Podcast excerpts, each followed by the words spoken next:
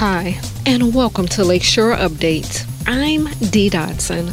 On this edition of the podcast, you'll hear the latest on the regional partisan debate regarding the Russian invasion into Ukraine. On Wednesday, a Senate committee effectively gutted a bill that would have eliminated Indiana's license requirement to carry a handgun in public. And Chris Nolte has a conversation with NIPSCO President Michael Hooper about the energy assistance programs available to help struggling families. All of that and more on this edition of Lakeshore Update. U.S. Senator Todd Young is calling for the United States to stand with the Ukrainian people by immediately providing additional assistance, including military equipment and lethal aid, in the wake of Thursday's invasion by Russia. But the Times reports Hammond Mayor Thomas McDermott Jr., a Democrat who is seeking to unseat the Republican during this year's elections, challenged Young's track record when it comes to Russia. McDermott recently wrote on Twitter, quote, when will Indiana Senator Todd Young finally denounce Trump's praise for the man who started this war? End quote. The invasion sparked the same type of partisan bickering on regional social media pages Thursday morning, with Republicans and Democrats blaming each other's parties for fueling and or supporting Russia's aggression. The Chicago-Gary Kenosha metropolitan region has the third largest Ukrainian American population in the country at more than 45,000, according to Ameredia, a multicultural advertising, marketing, and PR firm specializing in reaching diverse and ethnic groups nationwide. You're listening to Lakeshore Update with Dee Dotson. Legislation that would allow the Aberdeen neighborhood to join the city of Valparaiso was approved by the Indiana Senate Monday. House Bill 1110 would let third class cities like Valparaiso annex a non contiguous residential development. The Times reports the proposed measure permits the Aberdeen Property Owners Association to initiate the annexation following a financial study. It also gives a majority of residents a chance to overrule the association to stop the annexation. Joining Valparaiso is seen as a way to help the neighborhood repair its streets and upgrade aging infrastructure. The bill now goes back to the Indiana House due to the addition of a provision that would also allow Valparaiso to annex the State Road 2 right of way connecting the city with Aberdeen. You're listening to Lakeshore Update with Dee Dotson. Plans for an $80 million mixed use development have been unveiled in Michigan City. The 11th Street Central Project is expected to revitalize a portion of the city's downtown in conjunction with the double tracking project on the South Shore Line. The city is developing the project in partnership with the Northern Indiana Commuter Transportation District and the Indianapolis based Flaherty and Collins properties. Plans call for a 12 story high rise that will include residential apartments, commercial space, parking, and a new train station for the South Shore Line. Flaherty and Collins will develop the entire city block, bounded by 10th and 11th Streets on the north and south sides, and Franklin and Pine Streets on the west and east. The partners plan to break ground in summer 2023 and have the new passenger station open by May 2024. They said apartments would be complete by the spring of 2025. You're listening to Lakeshore Update with Dee Dotson. Porter County is officially moving to vote centers. The change cleared its final hurdles Tuesday with the approval of the County Council and Commissioners.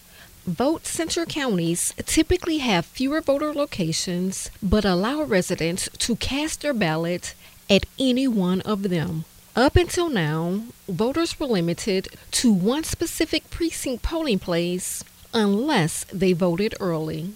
Clerk Jessica Bailey says the county will go from 61 polling places to 44 vote centers. Some of them have changed from what they typically would be to more accessible locations, all of them larger, um, more, better parking, ADA accessible, and so on. In Porter County, election officials stress that their goal is not to cut costs by closing polling places, but to increase turnout by making voting more convenient. The complete Porter County Vote Center plan, including a list of locations, can be found on the county's website. You're listening to Lakeshore Update with Dee Dotson. The Indiana Department of Health announced changes to its COVID 19 dashboard Wednesday. In the announcement, it said the adjustments were in response to its recent shifts in school reporting and the current state of the pandemic. The first change will eliminate unique individual positivity rates as well as testing fields from the dashboard. In a statement, State Health Commissioner Dr. Kris Box said that was because at home tests, which are not reported to the state, no longer provide an accurate reflection of the pandemic. Second, the IDOH will add a new dashboard to illustrate COVID 19's effect on Hoosiers 19 and younger. The Indiana Youth Dashboard will reflect cases, hospitalizations, and vaccinations. The state said in the announcement that change was made now that schools are no longer required to report cases. It will replace the school dashboard beginning on Monday, February 28th. You're listening to Lakeshore Update with Dee Dotson. In a stunning move, a Senate committee Wednesday effectively gutted a bill that would have eliminated Indiana's license requirement to carry a handgun in public. That change came in the final minutes of the hearing after eight hours of testimony and debate. The bill, as it now stands, keeps Indiana's handgun carry the bill as it now stands keeps Indiana's handgun carry permit system in place and it adds a new provisional license, a temporary permit a person can use to carry a handgun in public while the state processes their application for the permanent handgun license. But almost no one testified on such a proposal. Rather, the eight hours was spent debating eliminating the licenses entirely. Indiana State Police Superintendent Doug Carter Doug Carter raised eyebrows as he called out Republican lawmakers and their supermajorities. In impassioned testimony, he said the permit system gives police in the field the only quick way to check whether a person is legally allowed to carry. It's often so easy to talk about your support for public safety. But if you choose to support this bill, you will not be supporting us. You'll not be supporting your frontline officer. Most of the law enforcement groups in the state opposed the original bill. The chiefs of police, the Fraternal Order of Police, the Prosecuting Attorneys Council, and the state police. But law enforcement opposition was not universal. Martin County Sheriff Travis Rausch says the permit system gives officers a false sense of security. Possessing a permit does not exclude a human being from violence. You're listening to Lakeshore Update with Dee Dotson. A controversial school curriculum and parent transparency bill underwent more changes and passed out of a Senate committee Wednesday. Indiana Public Broadcasting's Jeanie Lindsay reports Republicans approved the changes proposed by the bill sponsor, but rejected all of those offered by Democrats. Opposition to House Bill 1134 has grown as it moves through the legislature from teachers, black Hoosiers, and students. Hundreds of people have converged on the State House in recent weeks to urge the bill's defeat. Senator Eddie Melton offered an amendment in committee that would have required enhanced black history be taught in high school history classes like the state already requires for the Holocaust. The amendment failed. Seriously think about the message that you are sending when we didn't pass a simple amendment to teach our children about the sins of this country. During the final vote, most Republicans supported the bill, but Republican Senator Jean Leising said the only correct vote was no. It passed anyway and now moves to the full Senate. For Indiana Public Broadcasting, I'm Jeanie Lindsay. You're listening to Lakeshore Update with Dee Dotson. On Thursday, President Joe Biden announced a new round of sanctions targeting Russia after its invasion of Ukraine, charging that Russia's Vladimir Putin, quote, chose this war and his country will bear the consequences. These sanctions target Russian banks, oligarchs, and high tech sectors. The penalties fall in line with, with the White House's insistence that it would look to hit Russia's financial system and Putin's inner circle while also imposing export controls that would aim to starve Russia's industries and militaries of U.S. semiconductors and other high tech products. You're listening to Lakeshore Update with Dee Dotson. Ukrainians living in Indiana are keeping a close eye on the situation back home after Russia launched an invasion of the country Thursday morning. Olga Antonova is one of them. She fled to Zionsville a month ago with her two children and husband because she was fearful of an invasion. She hopes it is possible to go back home when it is safe.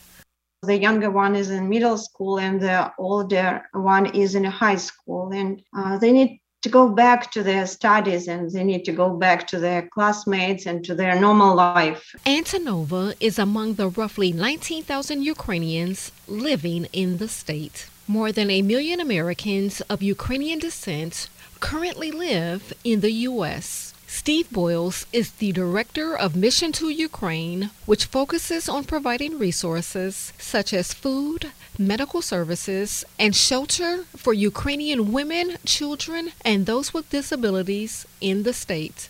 I, I think that um, most people are assuming that this is a new thing um, that Russia just decided, but they've been occupying parts of the east and the south. The organization has started an emergency fundraiser to help their relatives and friends still in Ukraine. You're listening to Lakeshore Update with Dee Dotson. Indiana is looking for ways to get the word out that college may be more affordable than you think. Network Indiana's Eric Berman has a report. For three straight years, the Senate has voted to require high school students to fill out the college financial aid form. This year, a House committee has proposed an alternative have the state notify parents the form is out there and offer help filling it out.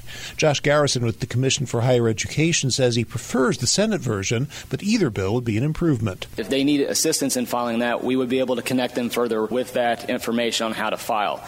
Additionally, uh, it, it, would allow the option for us to find out why students do not want to file the FAFSA, and that would help us improve our outreach to those students over the course of the next few years. The Indiana Chamber says Indiana's low college attendance was one factor in losing out on big investments by Amazon and Intel. Eric Berman, Network Indiana.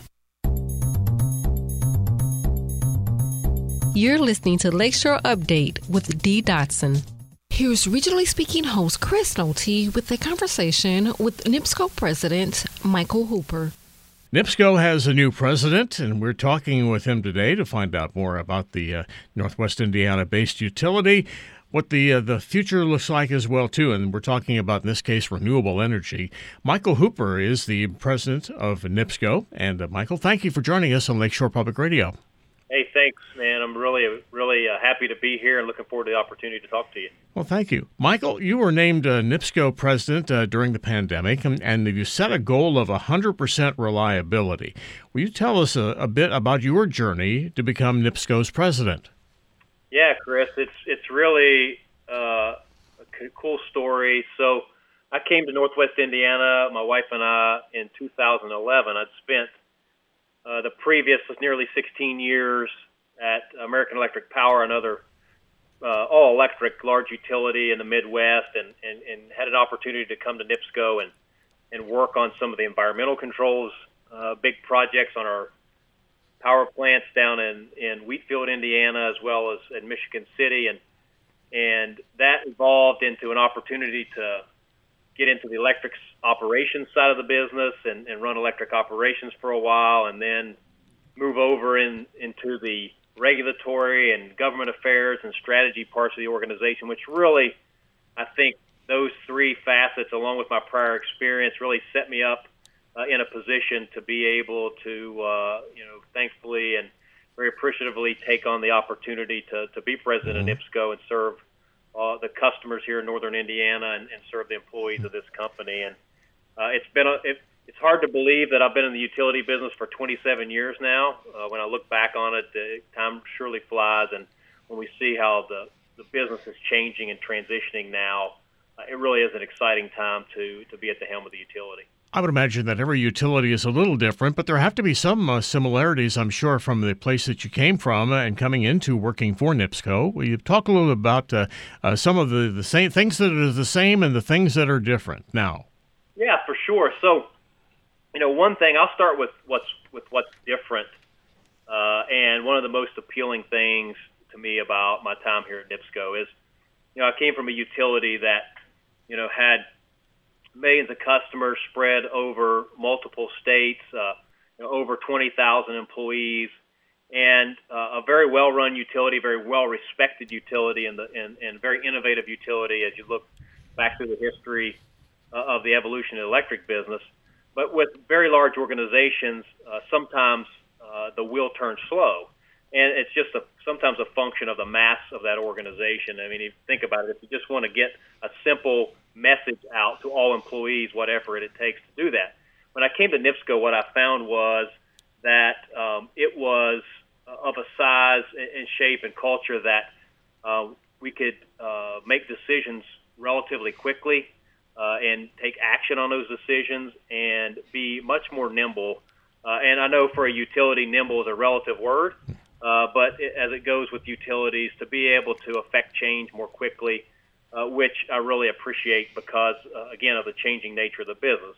Uh, from a similarity standpoint, you know, I think the foundation I had at AEP around good, strong operational base, uh, an eye toward reliability and safety, uh, both public and employee safety, uh, as well as an eye toward the future and, and always keeping – uh, you know, a lens on where the business is going and how to be, look strategically and stay in front of it. Those are very similar to what we're trying to accomplish here at NIPSCO uh, and the work that we're doing uh, with just our Your Energy, Your Future mm-hmm. campaign mm-hmm. yeah. is a good example of that and how NIPSCO, quite frankly, is one of the leaders in the industry in that respect. Well, in fact, let's uh, talk about Your Energy, Your Future initiative. It's the, the one that is showing uh, NIPSCO's transition from uh, just burning coal to make energy uh, for electricity and uh, in turn uh, going to, to wind and solar energy. In fact, last fall you broke ground on uh, two of the new solar installation projects. Will you tell us more about them? Yeah, absolutely. I mean, we have three uh, wind farms that are already in service uh, as part of this transition.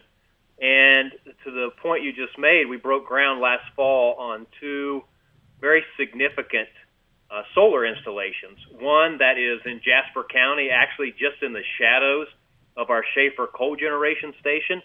Uh, that is going to be about 265 megawatts, uh, and another down by one of our wind installations called Indiana Crossroads Solar, adjacent to our Indiana Crossroads wind farm. That's in White County, Indiana. Uh, that's 200 megawatts. So we're talking about um, 200 and uh, 465 megawatts of solar energy uh, that will replace uh, a portion of that retiring Schahfer generation. And co- what comes with that, besides the transition to cleaner, uh, more sustainable en- forms of energy, which is a key focus, but also uh, an, a better economic profile that comes with those assets, as well as jobs and uh, tax revenue, as well as uh, landowner payments. You know, when we uh, work with the developers to create these landowner agreements and and lease these properties from landowners, you know, they get a disbursement each year uh, relative to that, you know, that access that they provide for us. So it really is a cool process by which you know, we're solving a lot of future uh, here and now, and uh, we're doing it in a way that uh, continues to support these communities.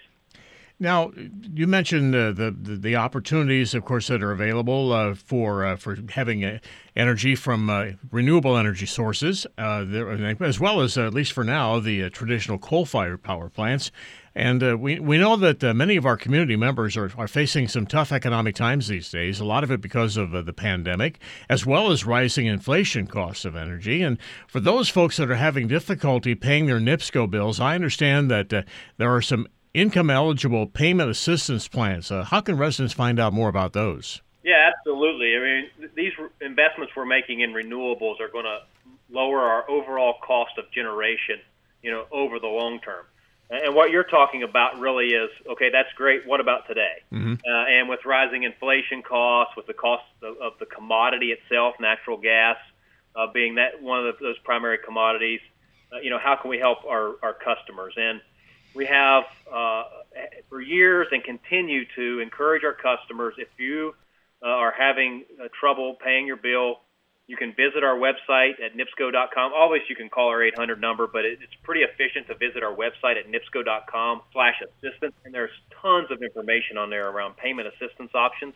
There's a program called LIHEAP. It's an acronym that uh, the federal government, the, actually the U.S. Department of Health and Human Services, uh, funds this uh, and through a, uh, a funded uh, block federal block grant. And uh, those customers that can apply and and and receive LIHEAP funding can get uh, a significant portion uh, of their bill uh, taken care of through that. And then for customers that are just outside that that median income medium income for LIHEAP, so we're talking about people that are in that uh, just above 150, so 151 to 250 percent of that federal poverty level. Uh, we also have what's called the NIPSCO Hardship Program, which would offer up to $400 in gas bill assistance uh, for those households. And then last but not least, like I mentioned earlier, if you're having trouble paying your bill, reach out to us. Reach out early and often. We have flexible payment plans for our customers uh, that need financial support. We have uh, options that vary from three months uh, out to as far as 12 months for those eligible LIHEAP customers. We really want to uh, help you maintain your service and be able to uh, to uh, pay your bill.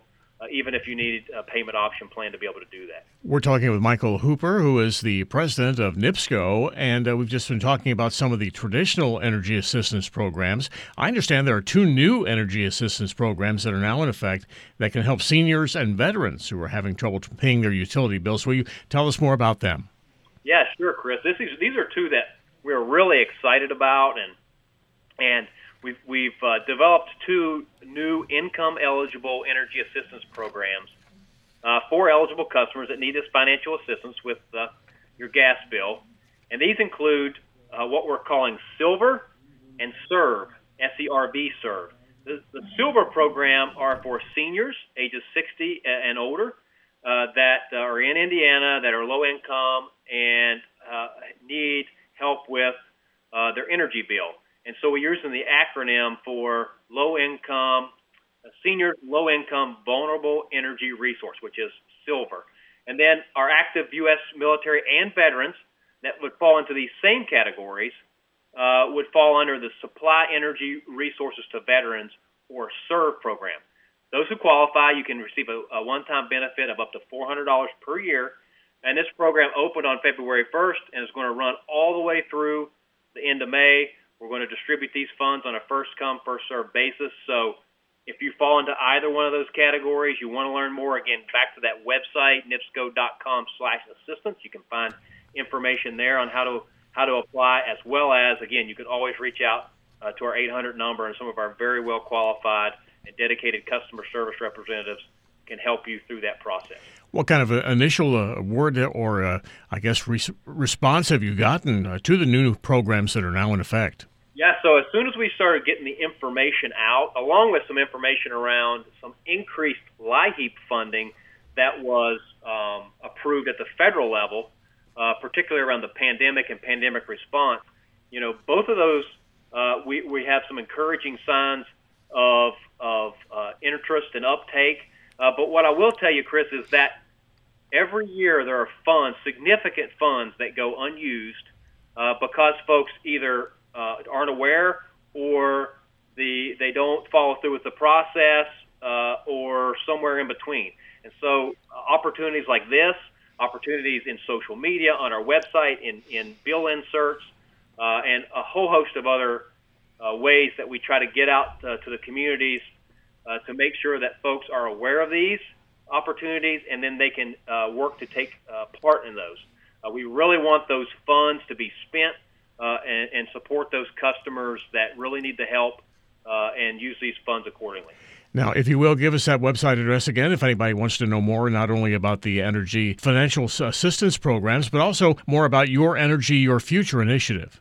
That's right. It's, it's NIPSCO.com. That's the easiest place to get there. And as you navigate around, there's an assistance area where you can find out about assistance. There's information there. If you need to start, stop, or transfer your service, you can do that on the website now, uh, as well as learning more about your energy, your future, and our transition uh, to a portfolio that will be primarily renewable. We'll still have uh, some traditional forms of generation, including natural gas, uh, as we transition along here.